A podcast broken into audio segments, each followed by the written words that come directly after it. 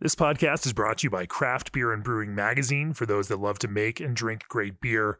Learn more online or subscribe at beerandbrewing.com or find us on social media at Craft Beer Brew.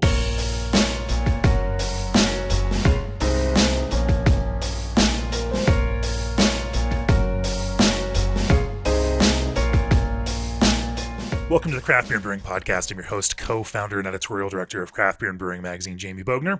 Uh, my guest is a favorite of ours today here on Craft Beer and Brewing, a, uh, a brewer that we respect, but also a contributor uh, this past year to uh, both Craft Beer and Brewing Magazine and our brewing industry guide, Adam Robbings of uh, Reuben's Brews. Welcome back to the podcast, Adam. Hi, thank, thanks for having me, Jamie you uh, you wrote a fantastic story for the Brewing Industry Guide on running into the storm, managing uh, brewing business, you know, through the pandemic, um, you know, and, and, shared a lot of your strategies around that.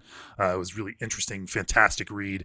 Uh, we can talk a little bit about that at the end of the podcast. You also uh, you wrote a brewer's perspective uh, for us on brewing Triple Crush, Triple IPA. Yeah, I want to talk a little bit about um, you know Triple IPAs through the course of this. Sure um, thing. We're going to talk about some of the other uh, the brewing stuff. We're not going to talk about Gose because there's a whole other episode uh, on Gose. Actually, episode number four of the podcast. Um, it seems like yesterday, though. It really does. Before we uh, before we get started, nearly 2,000 breweries across the U.S., Canada, and Mexico partner with G&D chillers. Innovative modular designs and no proprietary parts propel G&D ahead as the premier choice for your glycol chilling needs. Breweries you recognize like Russian River and Ninkasi, Jack's Abbey, Samuel Adams, and a bunch more brewers you've heard on this very podcast all trust G&D to chill the beer you love. Call G&D Chillers to discuss your project today or reach out directly at gdchillers.com. Also, this episode's brought to you by Rahr North Star Pils, a new base malt to set your compass by. Rahr North Star Pils is crafted for brewers looking for a domestic Pilsner malt with low color and low modification. North Star Pils carries overtones of honey and sweet bread, supported by flavors and aromas of hay and a nutty character, suitable for any beer style, but particularly craft brewed versions of classic lagers. Let Rahr North Star Pils guide your craft by visiting bsgcraftbrewing.com or contact them at 1 800 374 2739. Uh, as always, thanks to G&D and BSG for their extensive support of this podcast over the past couple years. Along with Old Orchard, they are all returning for uh, full year sponsorships next year, helping us bring you guys these uh, great conversations with influential and inspiring brewers. Um, it was a crazy thing, but the podcast uh, sponsorship for 2021 sold out back in uh, in uh, October. And uh, right. you know, I'll tell you, this is year three for B for G and D as a full year sponsor. Year three for BSG sponsoring, and year two for Old Orchard. So it means a lot for us to see folks coming back and continuing to support uh, the podcast year after year. So yeah, thanks to all of those folks. They make great products, as you've heard from brewers on this podcast talking about those products themselves. Um, you know, and so it's great to have fantastic companies supporting what we do anyway, uh, I digress. So, Adam, uh, it's been a weird year. Um, you know, certainly a year of uh, different challenges and uh, um, I mean, that's putting it lightly. You know, from uh, health issues with staff to you know broader um, you know cultural and, and, social issues that have gripped the country to uh, you know you know certainly um, you know changing dynamics within the beer industry itself. Uh, how are how are you guys managing through this right now. I don't feel like I need to, you know, start with our typical arc of history because there's a whole other episode people can listen to and get that out of. but let's just, uh, you know, let's start from, um, you know, from March of uh, of 2020. What's uh, what has this year been looking like for you?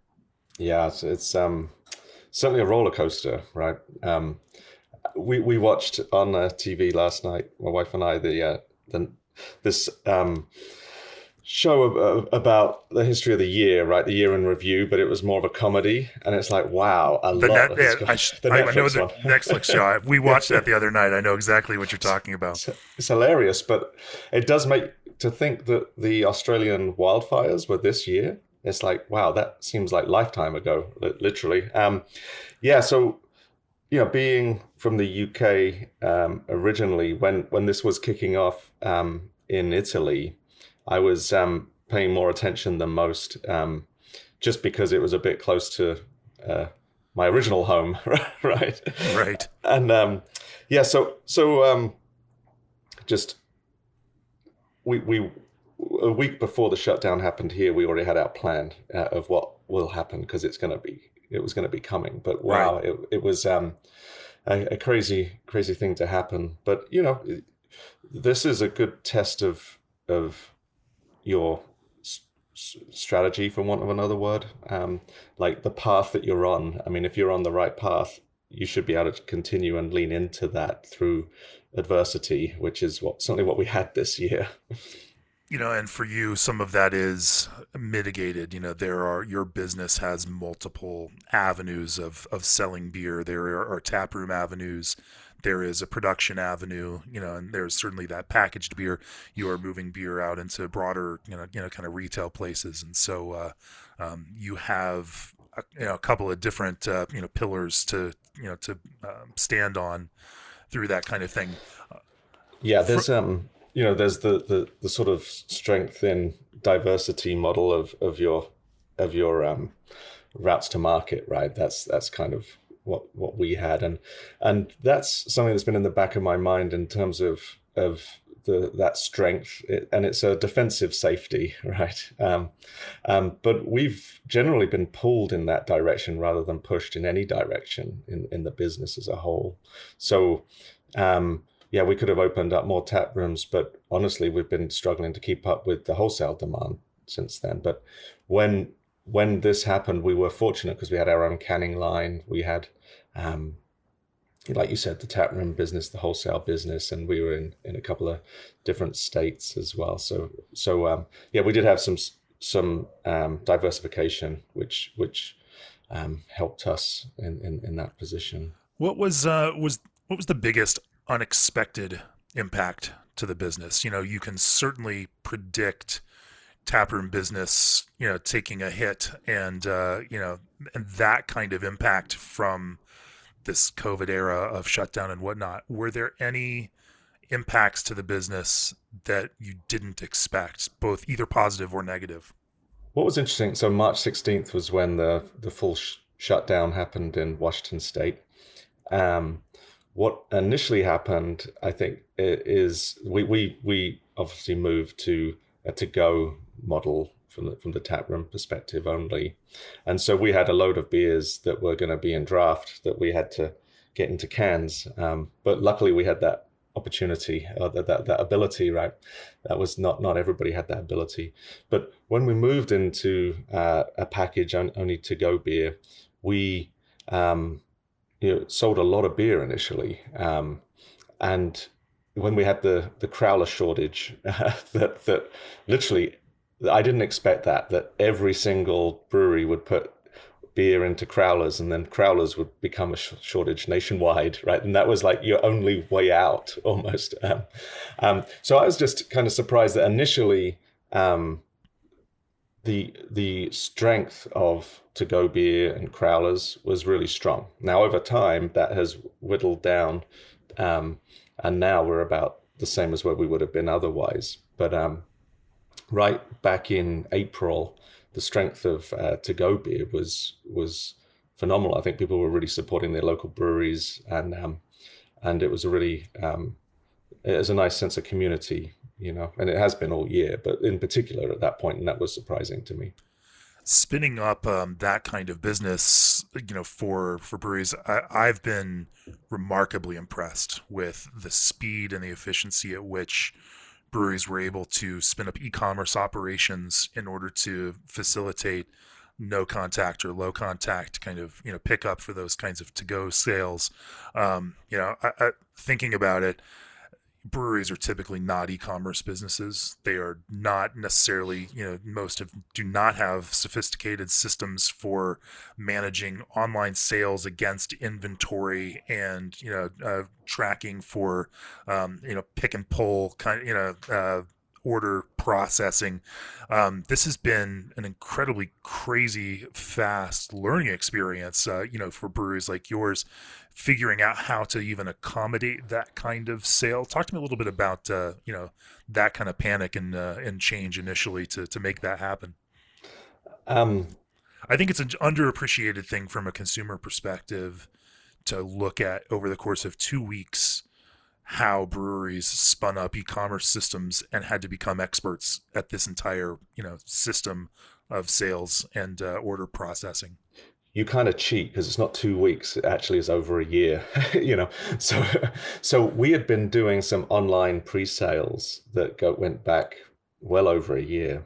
And so we actually had been using our uh, the online um, system for some time. And we did um, a a barrel aged beer release um, just before the shutdown but to avoid lines we did that on an online basis is already. So we we had already got some sort of feel for how that works. But when you when you said that that question, it just reminded me is um, luck. Well, not luck, not luckily, but um, unfortunately, we we lost like the tap room business, right? So the tap room business was totally closed. And there's this one time I'll never forget when I came into the tap room and the whole space, the whole physical space that's normally uh, people are, are sitting in, was full of pallets of beer being picked by the team. And it was like a, a crazy um, sort of Willy Wonka chocolate factory type thing of people running around putting together these these these packages for then uh, like a, a, a line like a production line.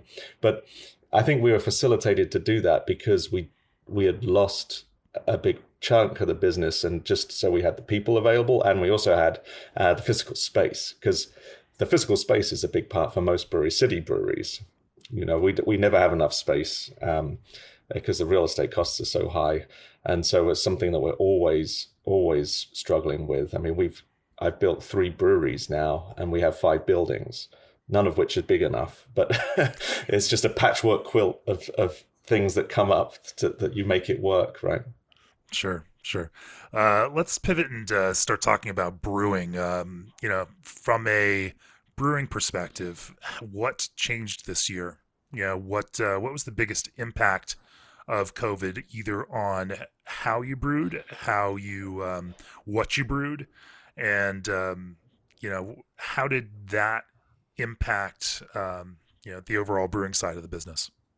I I, I tell people that um, the year before we got our biggest fermenter, which is 190 barrels, and it had to be built in place um, because you couldn't physically stand it up in the brewery. So it was built in two halves. So they crane in one half and then they slide the bottom half under, and then they they build it in place. But possibly the most fun part of that week was getting the two seven barrel fermenters in the other brewery because that gives us more options for diversity and um and so so this year we we um um, when you're when you're a, a small brewery like R and D, so new batches is is a big part of what we do, right? It's a big part of our ethos. It's one of our four pillars, breadth, and and we actually brewed 180 different beers this year, and released 180 different beers. But what's the crazy That's thing ridiculous, is, Adam. It, it, it is That's kind ridiculous. of ridiculous. it is ridiculous. Um, but we can only do that because we've got three different brew houses so we can size batches appropriately. But most of those beers would normally be through uh, the tap room in draft sales or small batches that go out to some some um, certain accounts, right? Like um, basically draft sales. Um, but most small breweries didn't don't have that option anymore, right? That the on premise is what has been shut down this year. So um, our R and D has had to be the the the option that the route to selling that has been like fundamentally changed. Um, so what's happened uh, f- for us is that we've then had to put a lot of that into uh, cans. So I think the latest number I saw was that we've released 110 different cans can releases this year, which is um, largely because that's the only way of letting people try the beer, right? You know, the primary way of letting people try the beer. Whereas in the past, uh, a few kegs in in in draft is is um, one thing. So, what we've had this year in particular is an issue where we have three different brew houses and one canning line, and getting the beer sized appropriately and then packaged means a lot of a lot of moving it from building to building. You know, so that's like a practical element, but why why maintain that kind of absurd schedule for new new beer production? You know, I, I, mean, across the board, most breweries um, definitely scaled back that innovation approach. Um, and understandably so for the same kind of logistical reasons that you um, you know, mentioned that the avenues for people for consumers to sample new beers were severely limited this year. Normally, you know, they can't go to a the tap room and you know order a tray of varying tasters in order to try everything um, and you know be able to check in their 10 beers on Untappd from one brewery visit which tends to be a you know a motivating factor this kind of exploration uh, element for consumers. Um, being able to market and convince people to buy these small batches even creating a SKU on your online stores for you know for people to buy it and pick it up from the brewery or or, or whatnot i mean becomes I mean that that's a a lot of work to put into something that's going to disappear, um, you know, within a week. Um, why maintain that kind of uh, that kind of schedule through this year? Well, um, as as brewers, that variety is is a big part of the fun of what we do, right? So that's that's the first thing. But um, the the other thing is that uh, one of our sort of core sort of pillars is um, we call it glass backwards. So we go from from the end product backwards, right? And and by that we mean that we're not encumbered by production efficiencies or production um, sort of uh, needs. Uh, we want to focus on the end result. So, um, sure, it would have been a lot easier to not have, um, you know, had the same amount of variety as we have had in the past have been a lot a lot easier. But the customer, you know, our our, our the people drinking the beer, their their wants and desires haven't changed, but they can't come now to the tap room and have that flight taste of flight of ten different beers, right? So how do we accommodate that? So we thought, and um, and and we we believe that that the people drinking and enjoying the beer haven't changed. They still want variety. We've just got to figure out a way again, giving it to them in a different way. So whether that's through a crowler release or through having to do this crazy scheduling of packaging and, and labels and stuff, um, that, that, that we're really trying to focus on on what people want, which um, you could argue that desire for that kind of variety may have increased in in this time because of everything else going on. That's one thing that they should be able to rely on from their local brewery is to give them these new uh, flavor experiences and, and and concepts and a little bit of normality in in a crazy year. That's what we that's what we were trying trying to yeah, aim for. Yeah. And I, I think you know I guess we shouldn't just talk about your customers as one customer because every brewery has many different kinds of customers um, who buy in different ways and have different motivating factors behind them. Let me ask you about that in a sec. But first, you're you tired of trial and error carbonation processes, then look at Quantiperm's innovative automated carbonation systems for precise carbonation. These systems handle wide flow ranges to accommodate all your beer, wine, soda, or cider styles. You can even carbonate and directly send the product to a packaging line without tankage. Besides carbonation, Quantiperm offers robust and economical systems for nitrogenation and water deoxygenation. All of their systems have an easy to use graphical user interface with reports and graphs that you can pull up on your mobile device. Visit quantiperm.com for more information. Also, ABS Commercial is excited to be a part of today's podcast. ABS is a full brewery outfitter offering brewhouses tanks, keg washers, and small parts. ABS wanted to do something fun for the craft beer industry and gave away an ABS Keg Viking keg washer live this past December 7th. Congratulations to Lazy Horse Brewing and Winery in Nebraska, who are the new proud owners of a Keg Viking. To make sure you're on the list for future giveaways, go to www.abs-commercial.com click on the Keg Viking page and fill out the contact form to stay in the know. Um, so from that perspective, Adam, you know, as we were just talking about, uh, you have consumers that engage with your product at a wholesale retail level, you know, grocery stores, liquor stores, etc. And you also have another kind of customer that loves to buy smaller batch experimental things directly from you at the brewery. Um, did those things move in a similar direction, or did they kind of move? You know, did different kinds of customer types move in their own directions this year? Yeah, no, that's a good good question. Um, my my first thought there is we we got asked a lot to do um, rather rather than four packs, just singles. You know, so people really wanted to get that experimental sort of element and that that taster tray um, experience out of, out of the tap room. But uh, for for us, logistically, that just becomes so so hard. Um, so on that end, we did do a um, we did a couple of things which were kind of in, interesting. One of them was a four pack um, that had four different beers in. It, we we usually do a rye beer festival every year, so we did a four pack that had four different rye beers in.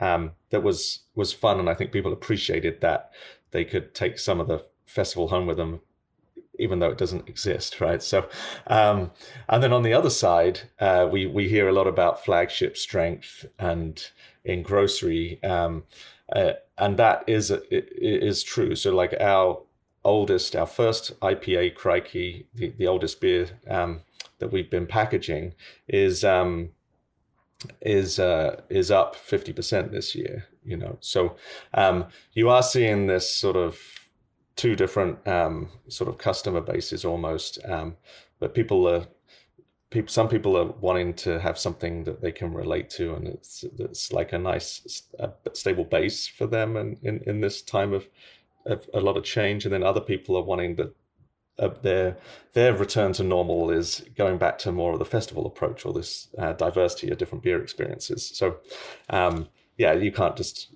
label one customer. There's there's a lot of different uh, different pieces. But what what we do uh, is um, we've always looked at our tap room as as a trial area area. So um, it's almost like the feeder system for more of a, the major leagues, right? So um, that's why we do so many beers because we can try and see what people like, what people don't like, where we need to tweak things, and then things can progress up up the scale. So w- whatever that that may be. So like one example is our Helles. So we uh, brewed brewed that um, which we named after the car shop that our tap room was in originally, Wolfsburg. Um, uh, Wolfsburg it was originally, and and so now we've got Wolfsburg Helles. But um, so we've um, did a did a, a, a, test batch of that in the tap room, and it sold out well. So we did another one and and dialed in the recipe in a nice spot, and then um, you know all of our brewers that was their favorite beer. So so now we're doing occasional drops into um,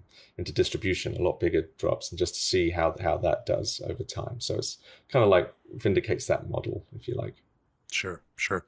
Uh, another big trend this year were high gravity beers. You know, we've watched that. Uh, you know, consumers, especially through the you know kind of shutdown pan initial you know kind of mid March April timeframe started buying efficiently, uh, you know, in terms of dollars spent uh, per point of uh, alcohol by volume. And, uh, you know, but if you look at, you know, IRI numbers and, and that kind of thing, you know, you see that high gravity beers have been um, definitely on the rise this year. I mean, also, I mean, if you're stuck at home, you know, nobody's driving. And so, uh, um, you know, drinking higher gravity beers is, is certainly more potential. Um, did you see uh, any kind of um, you know data around that in your sales or demand from consumers on the high gravity side? In terms of barrel aged beers, we're seeing that variety, um, that that that variety push being pushed into that. So a lot of different variants are very very popular, and people want almost um, more more of the variants than the base beers necessarily, which um, which makes sense, right? As as as that area sort of evolves over time.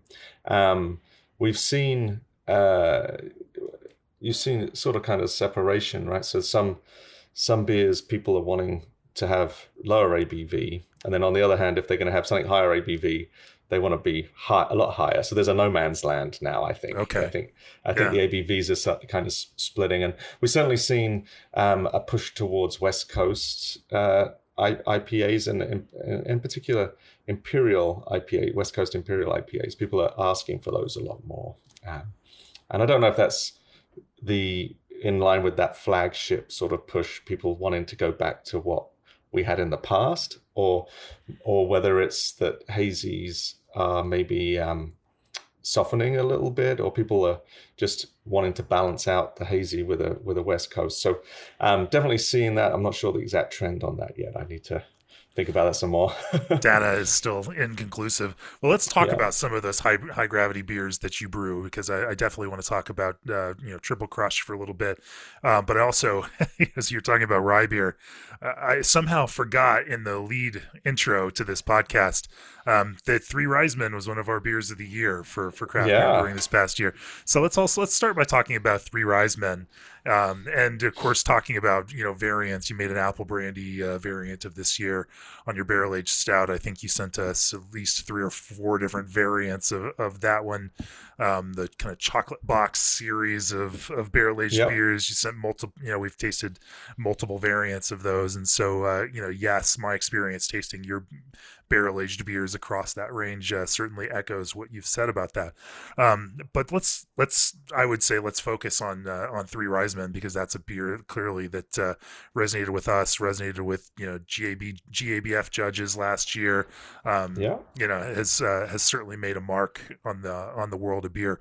Um, talk to me about uh, you know the kind of fundamental and formative uh, years of that beer and how you have um, how you initially created the idea for it and then have continued to uh, to dial it and get it to be uh, what you're looking for. Yeah, yeah. So this is a interesting one because it's a concept I had in my head that it took three years to get to actually brew it. Just um, just because we we just never it was right in between different breweries. So I, I had this this concept, but we had no capacity to to to to brew it. And then when we moved into the new brewery, we were struggling to keep up again. So it was just something I had in the the back of my head. And and obviously now, the way people like it, I wish I got there a lot quicker, a lot sooner than that.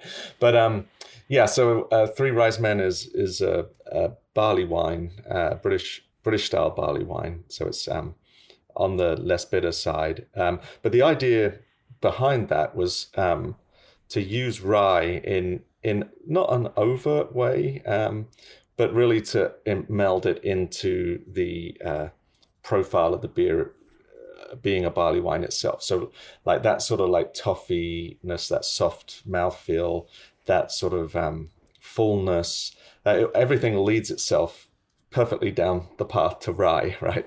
Um, and when people say about rye, like we were known, it's kind of funny because when we first uh, opened, we were known for rye beers, and then we were known for dark beers, and then we're known for IPAs. So we, we've we've been, uh, and I've got like quotes from different articles about all these different styles. It's kind of funny, but um, the only theme there is uh, we just like brewing different things, and it's like there's there's no real theme behind it. But one thing we have used, and I did use as a home brewer actually, I did use a lot of rye just to give another layer of complexity in in a malt profile. It's again, it's uh, it's about building layers into a beer rather than um, being like hit on the head with something very like extreme. So so for something like Three Ryesmen, we're going to use some some rye malt just to give some so, sort of spiciness into the into the malt profile that just adds some complexity. Um, I've always liked. Um, adds a lot, you know especially when you're talking about a beer style that can that has a sweetness to it already provides an additional element that helps balance against that it's not just bitterness as a balance against that sweetness. There's also that little bit of herbal spiciness, you know, to it also. Yeah. Yeah, and maybe a little drying as well, you know, mm-hmm. that in the finish. Because um, balance with all of these beers is, is key. And if, if you try all of our beers, um, you're never going to get something that is extremely in in one direction because balance is like a key thing that we're always looking for. So whether it's the hazy ipa that we we talked about there's still got to be um, enough more backbone to support that hop profile. And similarly with with uh, barley wine you're going to need to have it finish in a dry um, in a in a dry enough way that just makes you want to have another sip. Not that it's just sickly sweet. That's that's kind of where right. we're at. But yeah, so you got the rye the, the the rye malt in the base, and then and then caramelized rye, which is something I I, I particularly like, and and we as a homebrewer, I want to medal at NHC for an American brown, and the key part of that was caramelized rye. It just adds a a little bit of um maybe a, a little a little bit of that spiciness does come through, but it maybe it's a little licoricey, um, but, but just a little little bit. It's a little bit that if you're really looking for it, it's like what is that? Um, but it's um again just I can tell layers. you don't even you don't even want to put a word onto it because once you put the word onto it, then that word starts to dominate the way that people even perceive it. Um, yeah. You know, and so yeah. I you know I can see that hesitancy you know to even identify it like that.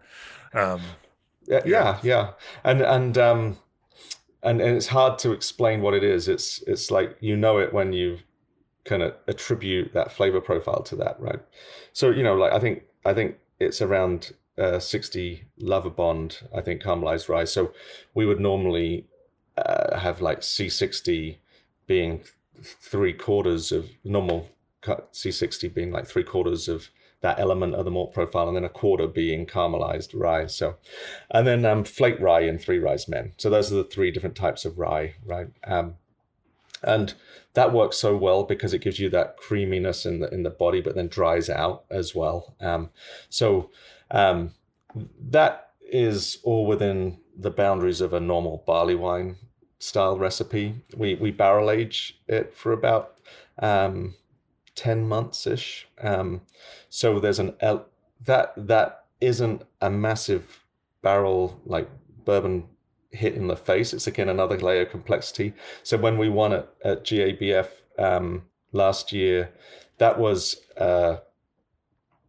that was a year old um, Three Ryesmen that we actually put in the British barley wine category. So that barrel character was a nuance within the flavor profile rather than being the leading uh, contributor. So it wasn't in a wood and barrel aged category then. No, no, no. Interesting. No. Okay. It's, it's yeah.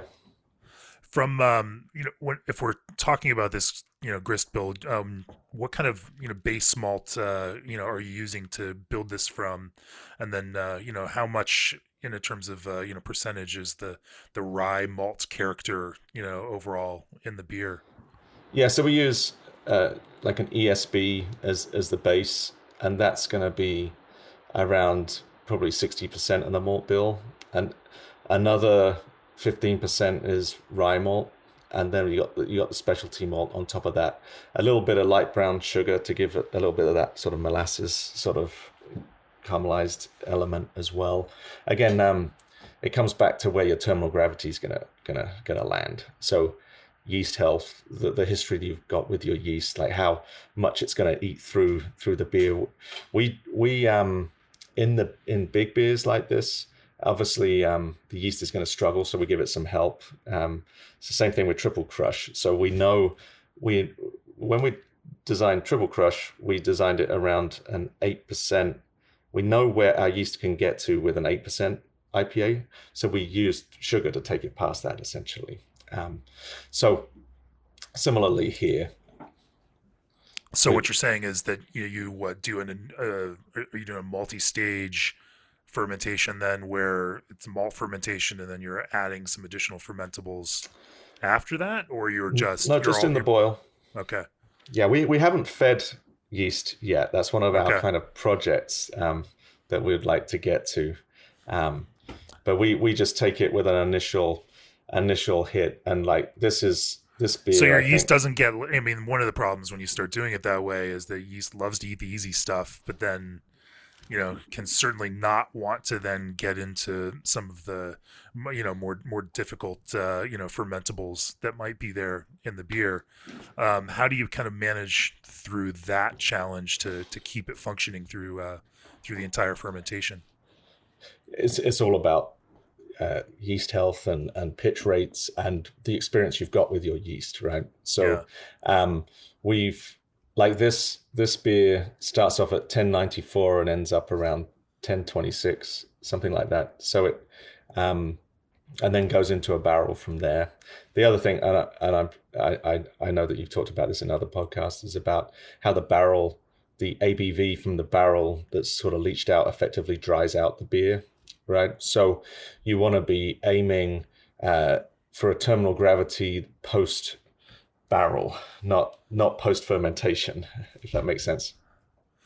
Yeah, um, you know, in that sense, from a perceptible level, you know how does that impact those beers that you put into to barrels?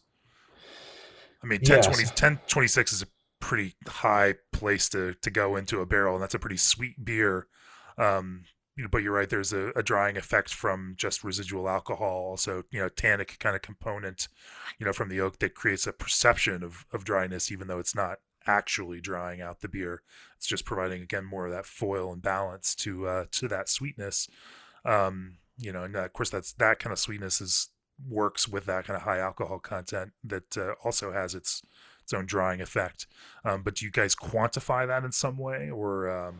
you can quantify it by the terminal gravity that goes comes out of the barrel. So essentially, the terminal gravity drops down over time uh, because it's um, essentially diluted by the alcohol within the barrel, um, and uh, we've found that like if you're going to go in at 1026, it's probably going to come out around 1020, something like that um, and again it's it's through none of this is an exact science. So what you've got to do is you've got to cover your bases, right? So we're now big enough um, to be able to do multiple batches of this beer. So we will try and do some a little higher uh, terminal gravity, some a little lower, and then be working on the blend that will eventually come out of all the barrels um, to hit us in the right spot that means we've got a few barrels left over to play with, maybe um, some projects to, to come up. Like this year, we got a couple of barrels of uh, Three Ryesmen that we're thinking about some projects to, to, to put it in.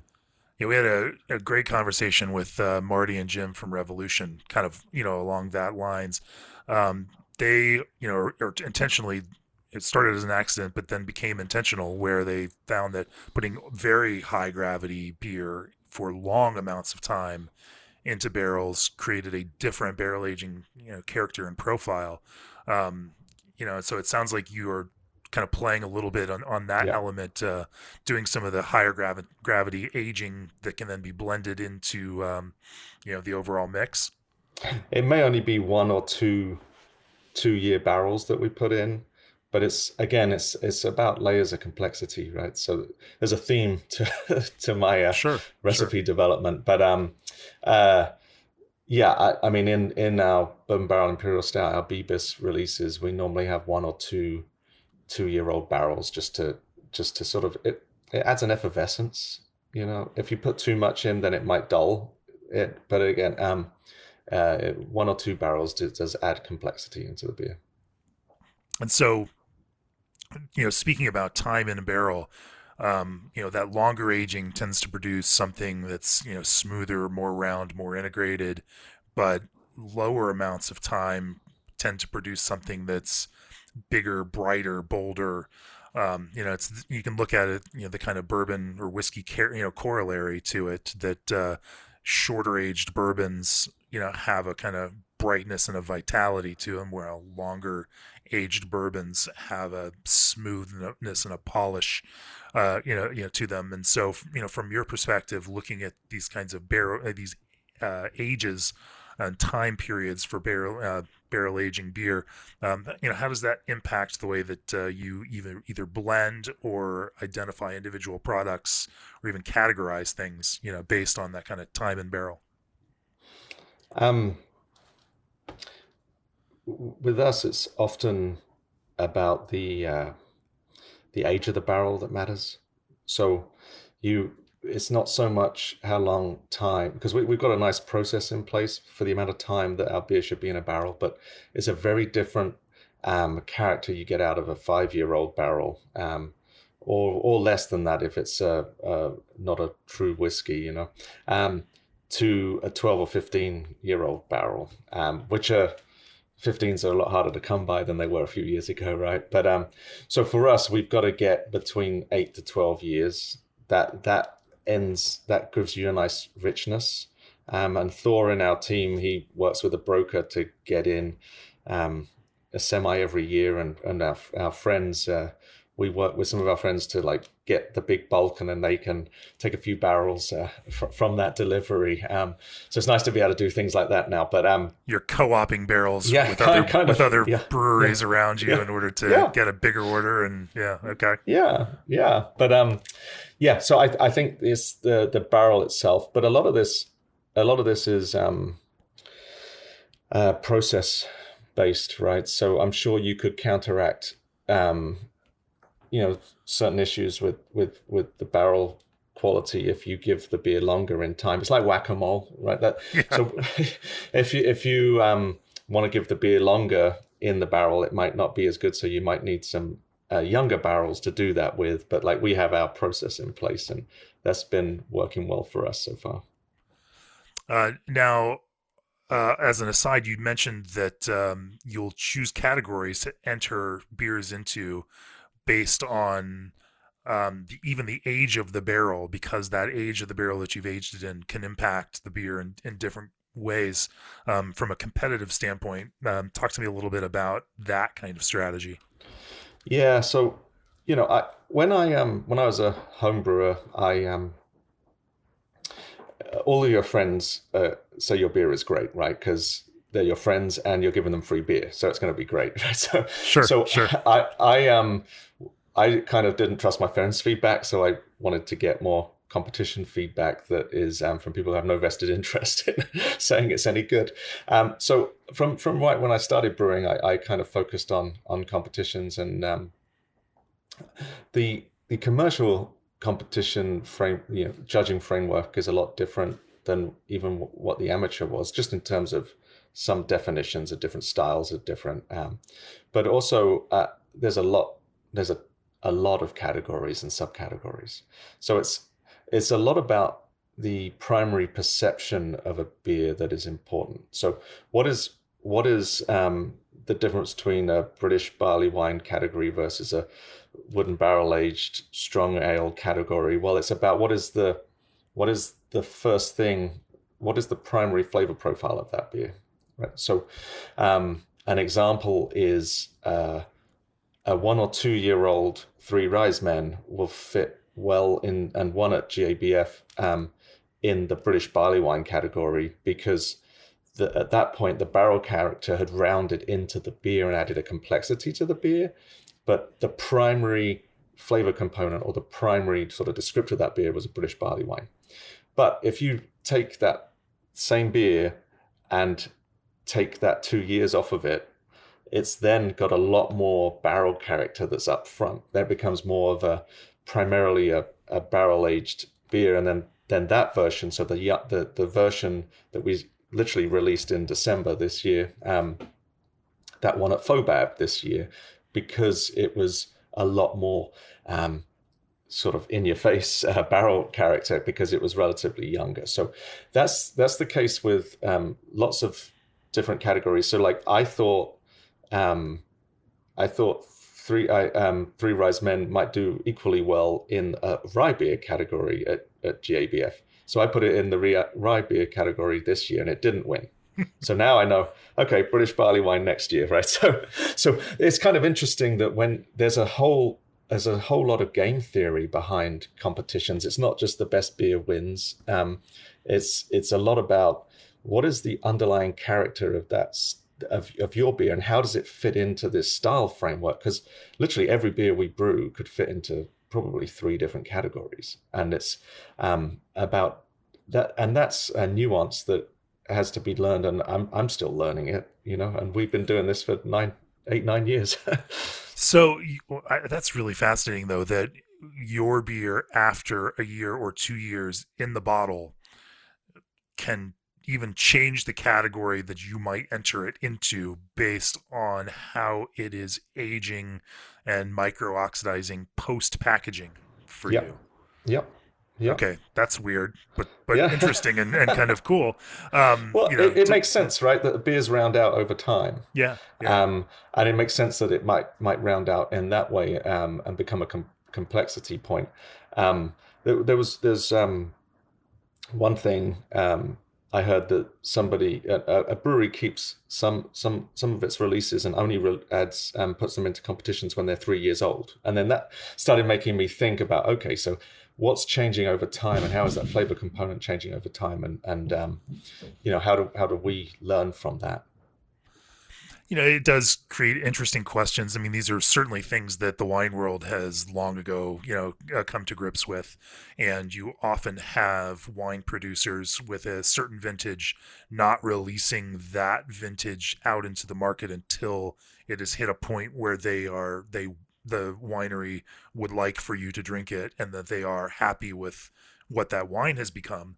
You know, certainly that potential is there in the brewing world. It is not been a thing just because most breweries are trying to get beer out the door, um, you know, and yeah. sell it. But you know, I shouldn't say it's not a thing because that certainly is a thing in the lambic and gueuze world, where those those beers are brewed, they are put back, they are aged, they are re-fermented, and sometimes it can be a year or two years, you know, depending on what it is before the brewery chooses to release that, and it becomes the thing that they want, you know to put out there in the world at that given that point that and you know it is at a place where the brewer is happy and wants people to enjoy it at that point.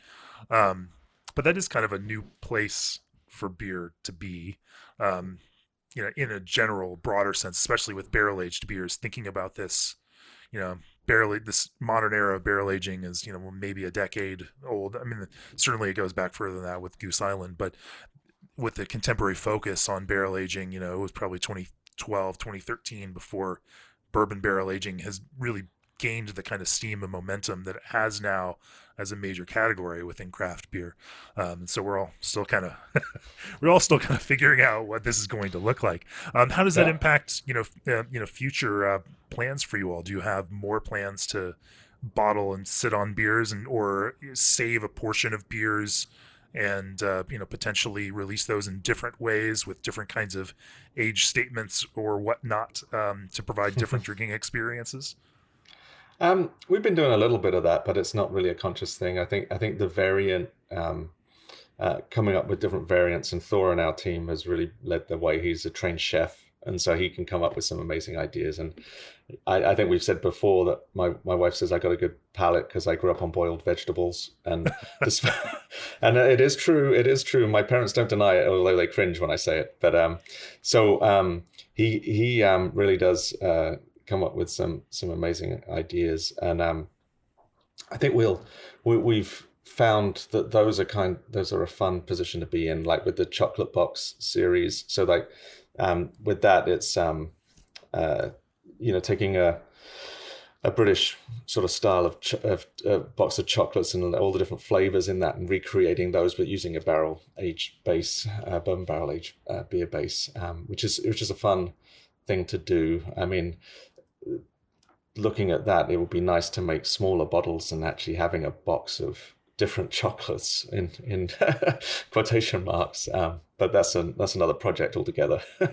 sure, sure. Um, I know it's hard to say at this point. You know, there's certainly there's the the you know barrel variation that can create a a variant aspect to it, um, but then uh, you know how do I mean are you building different beers for some of these different barrel expressions.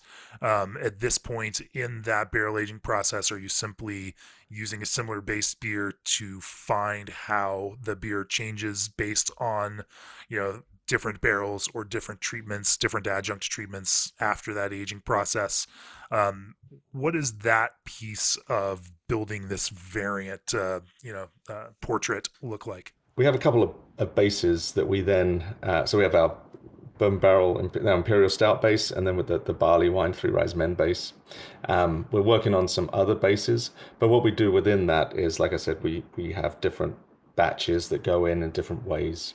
So when we're doing our initial blend for the base the base beer so the um, the main release of each style that's that then is going to that's our focus right? What do we need to recreate that to be consistent with prior years? And then okay then what have we got got um, to play with?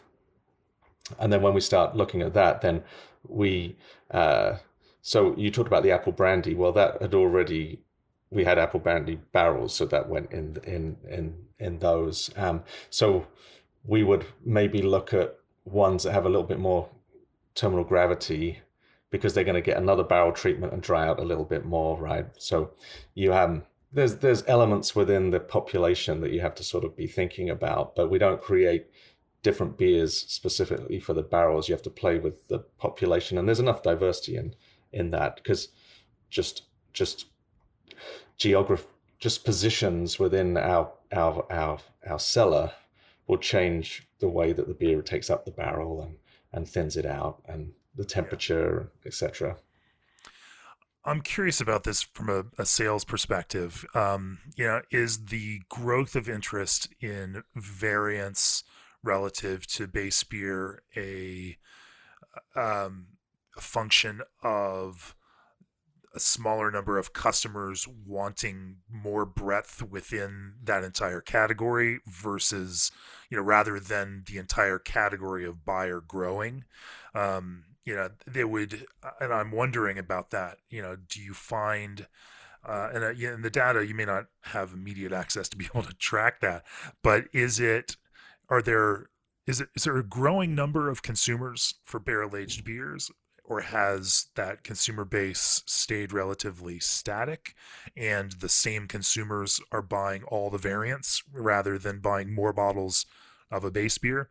You know is it a way to kind of make that category broader more attractive to the same core base of customers um, you know or do you see the kind of variant approach drawing new people new buyers into um, you know this category that may not have been there before who are intrigued by the kind of you know touchstone flavor approach of familiar things um, that you know like candies and chocolate box and whatnot that uh, that that sound like they're going to taste delicious. Um, you know how is that working? I'm, I'm I'm curious about that. If you uh, have any insight into it. Yeah, I think I think for some of these specialty type styles like barrel aged beers, there's a finite population that are, are really focused on that. Um, so, looking at this year as a whole, um, one thing that came to me, and it's uh, people talk about this a lot, but I never really understood it about uh, beer is drank at during occasions, right? I mean, we've heard that phrase all the time. It's like drinking occasions, and it's like, well, that to me just sounds like really big beer um, talking in marketing speak. But uh, right. um, but now, like this year, is kind of interesting because the you know the social aspect of drinking in the tap room has gone. That occasion has gone, and it hasn't just been replaced by people getting six packs in in their grocery store because six packs are up what is that, uh, 13% or something this year, but um, draft sales are down 100, almost 100%, right? So that, that, and we know draft sales make up 20 to 30%, 30% for craft breweries. So we know that we're, we're, we're losing out overall. So when I'm, when I, when you ask me that question about people, is it bringing people into the category, these variants? I, I would say, are, are there occasions being created where people can maybe be introduced to them. And like when you're looking at things like the chocolate box series that we do, I think totally that that's kind of these beers are for sharing, right? Which makes it even more hard this year to to, to have their place in society, if you like. But um, I think if you if you introduce somebody to a Baharat chocolate box, for example, that we did that was was crazy good, and um, uh, then maybe they're more likely to try the imperial stout when it comes out, and you brought somebody into the craft category. Um, you know, I, I I strongly believe we need to be working really hard to bring people into the category. Um, we're we're being splintered quite a lot um, in terms of non-craft breweries calling themselves craft, and uh, you know, I'm I'm on one of the BA committees, and and I I, I feel that um, we as a as a craft industry are gonna gonna struggle if people don't even know who craft uh, who a craft brewery is, what what they even are anymore, and uh, you know that's something that I think uh, we as a as an industry need to be really focused on in this next the next few years. But the way we can do that is by bringing more people into the category, by giving them more occasions. I need to think of a better word to call it than that because it sounds awful. right, but, um, right. But uh, yeah, it's uh, No, I agree so, with you. And from you know, for all of the kind of whinging from you know older curmudgeonly brewers about all the ingredients that everyone has to now throw into craft beer in order to sell it, um, there is something that is populist and understandable about the kind of um, avenue in that it gives uh, just general non-hardcore you know craft beer drinkers you know that it that kind of familiarity and that understanding of these flavors that kind of draw of the idea of these things that people understand you know whether it's breakfast cereal which you know that's a whole nother matter um, or or whether it's you know heavily fruited beers you know people understand those flavors. And so um, it doesn't feel as impenetrable, you know, and you know, for Americans, you know, something like drinking a, a, flat and warm British mild, it feels weird. You know, it doesn't feel like a normal experience. Their normal experience of beer is yellow and effervescent and thin and bright um, and a little bit just a little bit bitter you know and so you know these other kinds of beer styles and something like an imperial stout that is big and bold and has a strong bitter component um, you know that can feel very intimidating whereas throwing a chocolate box kind of approach to it and nutty you know nut elements to it and other kinds of uh, you know flavors that people understand and and kicking up a bit of sweetness in there helps soften the approach and can certainly help people understand that these beers are more than just what their intimidating mental picture of them is. You know, if it uh, if that makes them more palatable, and uh, you know, I think that the other piece that gets lost in this too is that these are beers that draw people in, but people who are inclined towards craft beer love the exploration, and mm. if you can set them forward with one or two steps in this direction a certain percentage of them are going to keep walking down that direction and we'll find some of the more difficult um, and more uh, uh, harder to get into uh, product categories. The those beers that brewers love to make, you know, um, because they are that epitome of brewing. Um, but if you don't start people down some path towards that then a, a, larger number of people were never going to get there. Um, and so, you know, these are these little gateway drugs that you guys are uh, are making to to help uh, you know help draw people into some of these other categories. but you know, um, so just a couple of things I I thought about there is is uh, this year our pumpkin beer we've we've kept with the same pumpkin beer every year but we've just been brewing less of it because it's less popular, right? But right. this this year it was really popular and sold out super quick. Um, and we also do a, a Reuben Claus beer, which is a, a chocolate peppermint porter that sold out super quick. So like people, I think it might people might be wanting to experiment like that. And then, you know, this is an argument for seltzers, right? That seltzers are maybe a way that we're going to bring people into the industry. Um, if they're done if they're done in the right way, I would uh, caveat. but uh, you know, some of them are so artificially flavored; it's it's pretty horrendous. And um, but you know that that might be a way that if somebody has a seltzer, maybe then they'll have a fruited sour, and then maybe then they'll come into a, a, a hazy IPA or something. You know, so you know, from a, I, I 100% agree with you there that I think that, um, you know, the, the backlash against seltzer is definitely overplayed and that I would much rather this be a product that craft brewers are behind and pushing out there, building familiarity with their, their brands and their craft approach to making these products.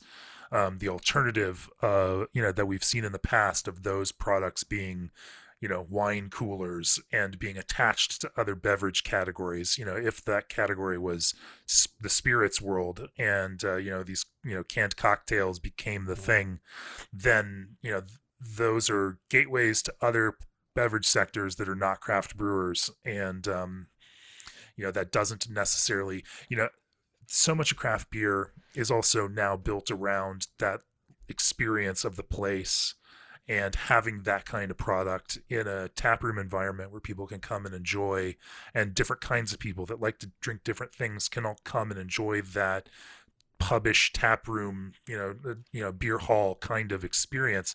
I think it's an important piece of this. You know that that's that's the kind of community that people seek through craft beer, and so having that piece out there, having it be attached to craft beer and not another beverage manufacturing sector, um, just being selfish, being a, a proponent for craft brewers. Uh, you know, I uh, I do firmly believe in that.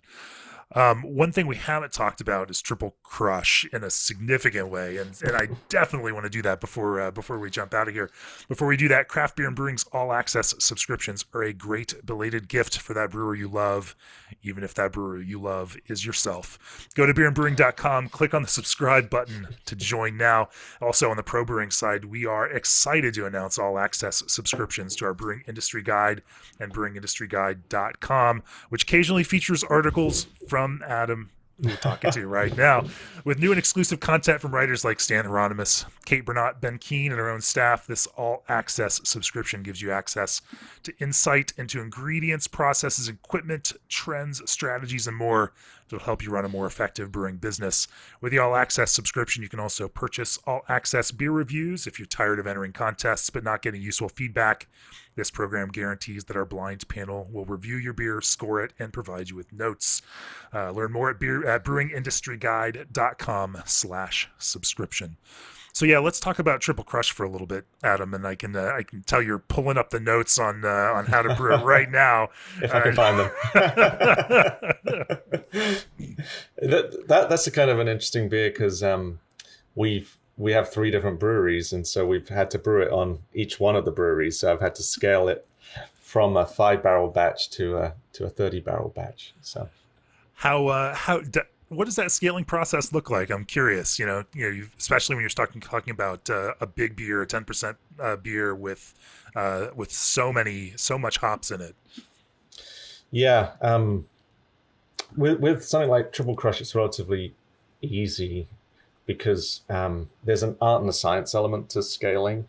So you scale everything kind of, uh, well, certain elements of the malt profile scale proportionally. So um, whether that be caramel malt or flake malt, um, that aren't impacted by your conversion um, efficiency of the brew house.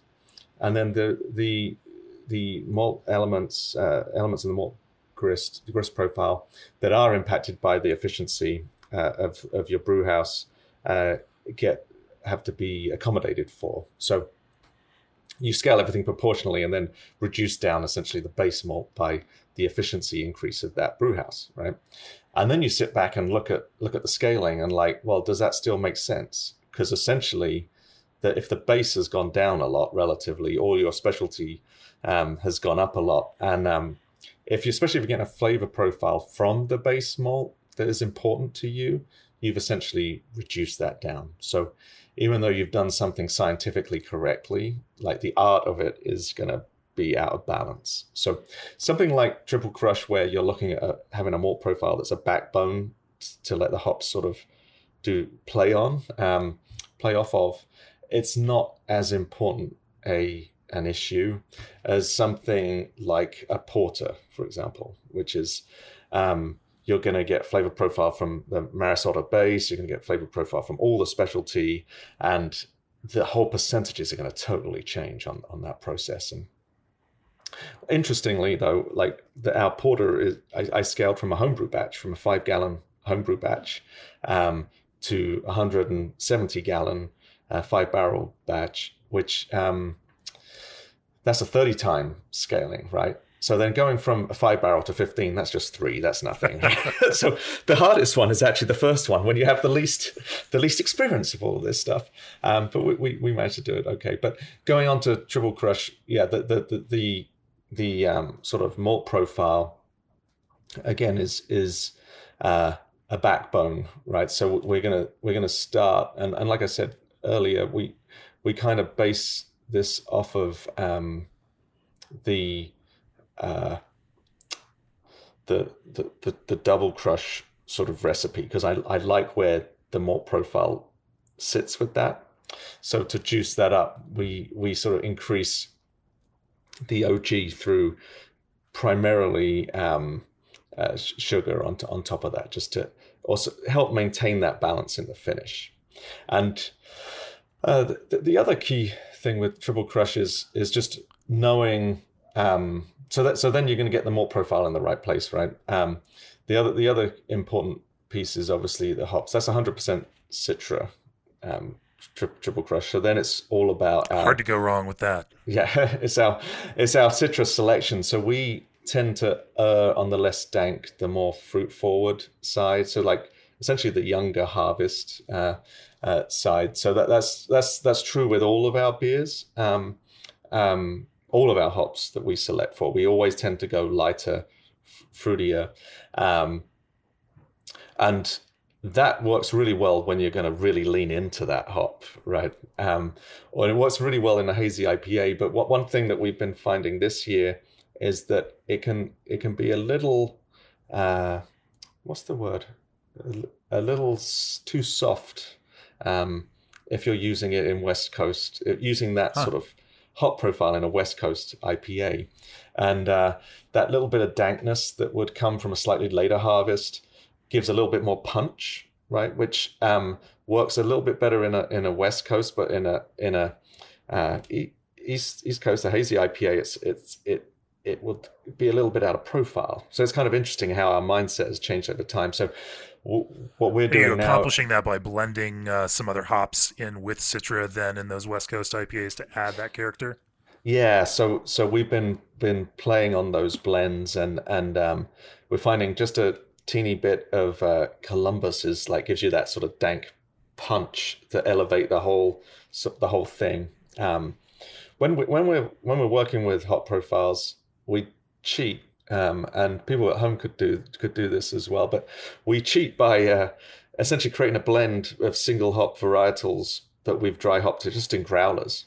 Um, obviously you have to make sure that beer is fermented otherwise you've got growler bombs sitting right. around right but we sort of dry hop for a couple of days in growlers and then and then pour that through just a, a bag strainer into different pints and then work on the blend and what i what i found was rubbing never really gives you a true a true um, expression of a certain hop. It gives you an idea. We we missed on on one a, a, few years ago, and and it kind of upset me. So we do it this way now. Every single beer with every new new hop, every new varietal, and, and we're working on some um, new new beers, and that's the way we'll do it. We'll create this blend in a small batch. So for you say for each new crop year, you're doing this then? Yep. Yep. Okay. And and, and each new beer as well. So every new beer, every new crop year, you're doing your own bench testing, growler by growler, adding dry hops with a new one to see how it. Uh, impacts. Yeah. And so you're you're pulling some of that uh, ferment uh, wort off before dry hopping in order to do that with. Yes, a green growlers? beer. Yeah, post okay. post fermentation before something's going in for for for a dry hop itself, right? So we'll pull some of that that green beer off. Um, when we do selection though, we we don't have enough time to do this, so but we've done selection now so many years we've got pretty detailed notes like what we're looking for for each yeah. hop. Um, so we can get pretty consistent. So it's just making sure that we haven't missed something or there's a new profile a new element of that profile coming through in the beer um, that's kind of important to us for consistency. No, that's a that's a fun process to, to kind of work through that. Um, and and I love the idea of, of pitching a little bit of Columbus with uh, with Citra. Um, you're not the only brewer that I've talked to no, no, that. Uh, that loves that kind of Columbus, you know, Citra to mix. That there's a little bit of old school familiarity to the Columbus along with that new school fruit character that just seems to to make it um, on that West Coast side. What are those? What are those kind of? How much Columbus to Citra? What's your ratio look like typically to to make the Citra pop a little bit more? Yeah, it's it's really really Just low small amounts. Yeah. Really small. Um, I don't have the numbers in, in, in, in, the top of my head, but you're talking maybe at the most two percent of a dry yeah. hop, like not not too much. But it's I, th- I I I look at it as that it's balancing out our selection rather you know so like we could have selected, we could select in a different way, but then it's always easier to build things up from a lower base, whether it's a water profile or whatever, right? And and a flavor profile is the same way. Um, so we've got a lot of different different options to play with. Um, but that's that's kind of where we're at with with West Coasts right right now. Uh, yeah, no, and there's definitely a benefit I think for having one type of citra um, that you know how it works uh, in varying kinds of uh, uh, areas and can simply augment it with other things where you need to rather than having two different selected citras in your uh, your hops library and you know yeah. from a production standpoint i guess it, you know if something takes off you can uh, you know you can use the same balance. citra in different ways um, yeah you know you can always add some spice to your fruity citra it's hard to undank a, a dank citra yes. exactly yeah. Yeah exactly. Um you know in terms of triple crush one of the things i love about it is just the kind of um uh, simplicity uh, to the that you know base of the beer itself that it is just sweet enough to to you know highlight that citra character um, without overpowering and becoming you know just a, a, a, giant cloying sweet bomb of a beer um, it hits that real golden mean where it um, where it amplifies that hops character without becoming too heavy um, you know, from a from an overall standpoint, is there you know some secret to the your base malt that you use in that? Um, are there some any specifics to the the you know, kind of uh, body building elements? You know, whether it's wheat uh, uh, or oats or some other element that uh, you know that helps you kind of toe that perfect line. Yeah. Um, the, in terms of the the in terms of the overall malt profile, it's again about layers, right? So we essentially cut um, like Weyermann Pils, so like a very um, expressive uh, German Pilsner malt with with uh, North American Pils, just to kind of let the hop still have a backbone to play on, but give again give it some uh, complexity in there. But that doesn't really help help help the dryness. I, I, I would I, I would say um, with all all beers you need to start at the end and work back from there. So, what what do you want the terminal gravity of this beer to be, and then how do you how do you get there?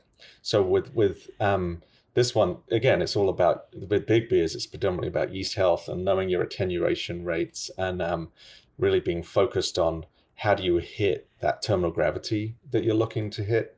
Um, and so for us on this beer, it's around like 10, 15. Um, with this beer, and I think I talked about it in, in the article, um, we've also done some analysis, some lab analysis on the um, the isomerization of dry hopping. So again, working backwards, what IBUs do you want the final beer to be? And how much you're going to get from the dry hop. So how much you have to get hot side. Um, so that's an important part of the balance here because you could get that if you get that fundamentally off, you're going to be in in, in trouble um, in terms of the finish. And then the other piece is you still need an element of sweetness, but not too much, as you said. So we we use honey malt in a lot of hazy IPAs to give some of that balance, but not that caramel extreme. It's like a nice lighter uh, sweetness, uh, not sticky sweetness. That's kind of right. what what we play with, and it's just a sprinkling. I mean, I'm I'm talking about you know, maybe one one percent or less, uh, just to, just a little, uh, just to help out that that finish in the palate, just to sort of round it off. Yeah, just to make it a little more difficult for your, you know, production brew staff to have to add tiny little amounts. Yeah. yeah. you need to ask them next time. Yeah, yeah, yeah, yeah. yeah.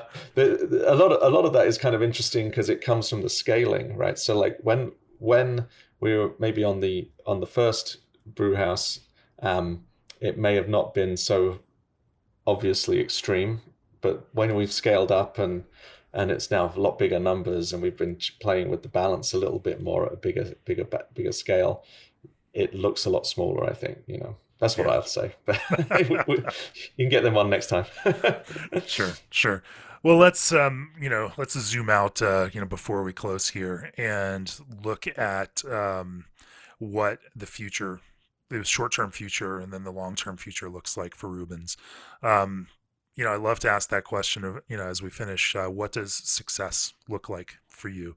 Um, for you and your wife, as you started the brewery, you had immediate goals. You know, I you may be past those now, and you may have had to recalibrate because certainly, you know, with three different breweries and the kind of growth that you've experienced from the quality of the beer that you all make, you know, the success has been there. Um, what uh, you know, at this point in time, what is what is the you know the next five ten years look like for Reuben's, and what uh, you know, when will you know that you've achieved the success that you were shooting for? Well, that's a big one. So, um, when we started back in 2012, we had no plans, right? So, like, the only plan we had was uh, the amount of money we had to build the brewery so we didn't go bust. That was kind of kind of it. right, right. So it it was like I actually regressed away from my day job, which was long term planning for a big company, and it's like I don't want to do that for us. So let's just concentrate on the beer, and and now it's about uh, creating a sustainable organization and and re- recognizing. Um, we, we we've got to this size now. We need to sit back and say, right, what do we what do we really want as the organization as a whole, right? So for our team, for our customers, for the community, and um, we uh, working on a, lot of things. So this year we announced our um, we're setting up a, a, charitable foundation to give back in in ways um, that we we want to do in an efficient way.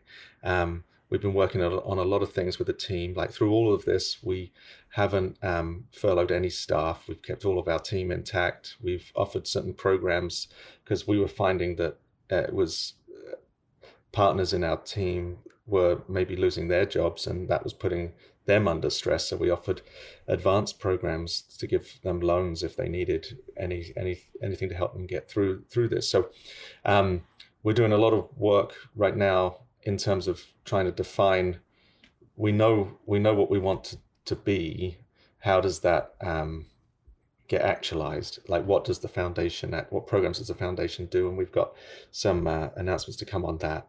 What does the team want from us? How do we um, give even more security to the team and and create a long-term place that people want to be um, for, for the long term, uh, what do we need from an organizational perspective um, to be successful in the long term?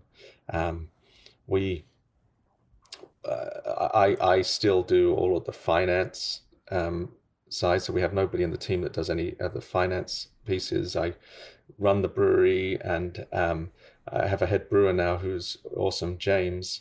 But I still do a lot of the recipe development and and um, iterations on that side. So I'm getting stretched pretty thin. So like, what do we actually need in the long term to be successful for everybody in the team? So it's a lot of right now. This year in particular has given us a good reason to be introspective and like, what do we really want as a organization to achieve?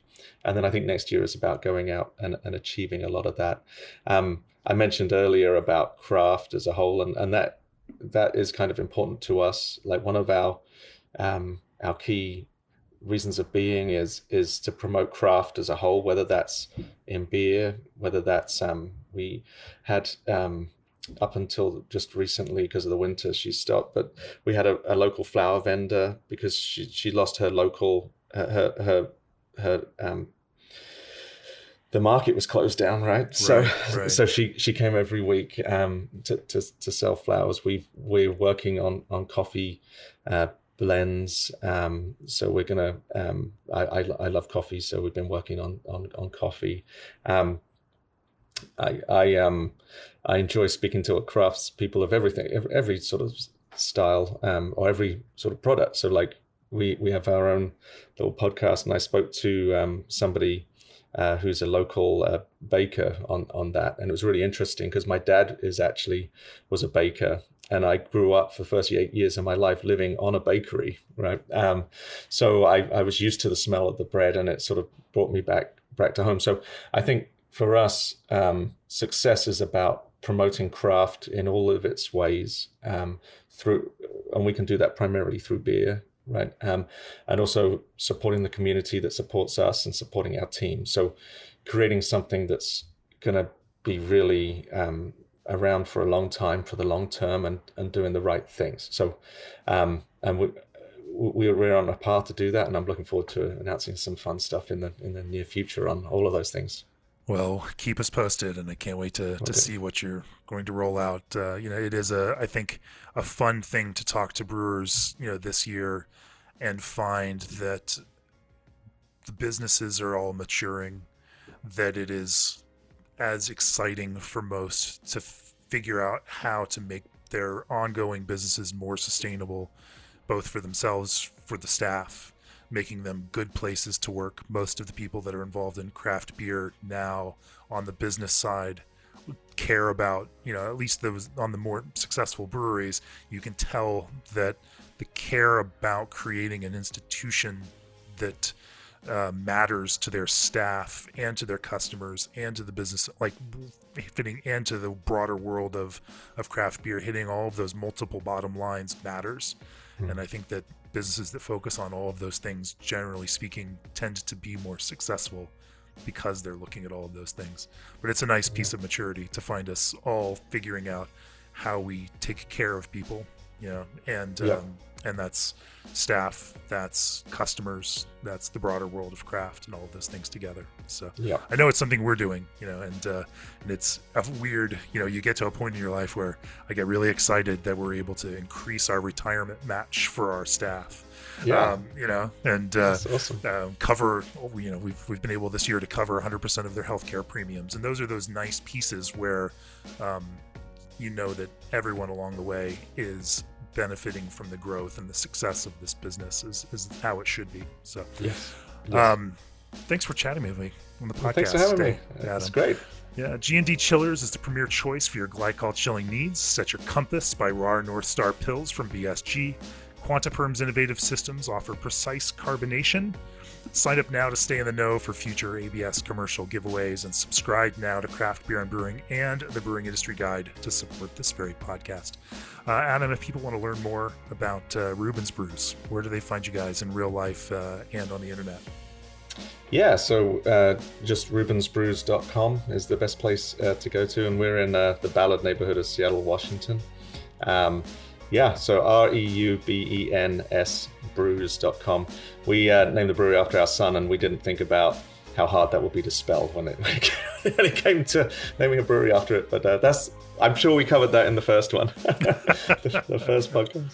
Indeed. Well, it's always a pleasure to just listen to your dulcet voice, um, you know, talk about brewing.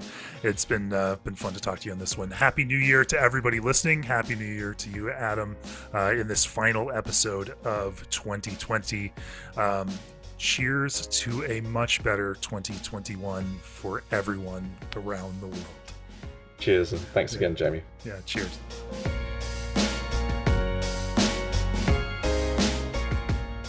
This podcast is brought to you by Craft Beer and Brewing Magazine for those that love to make and drink great beer.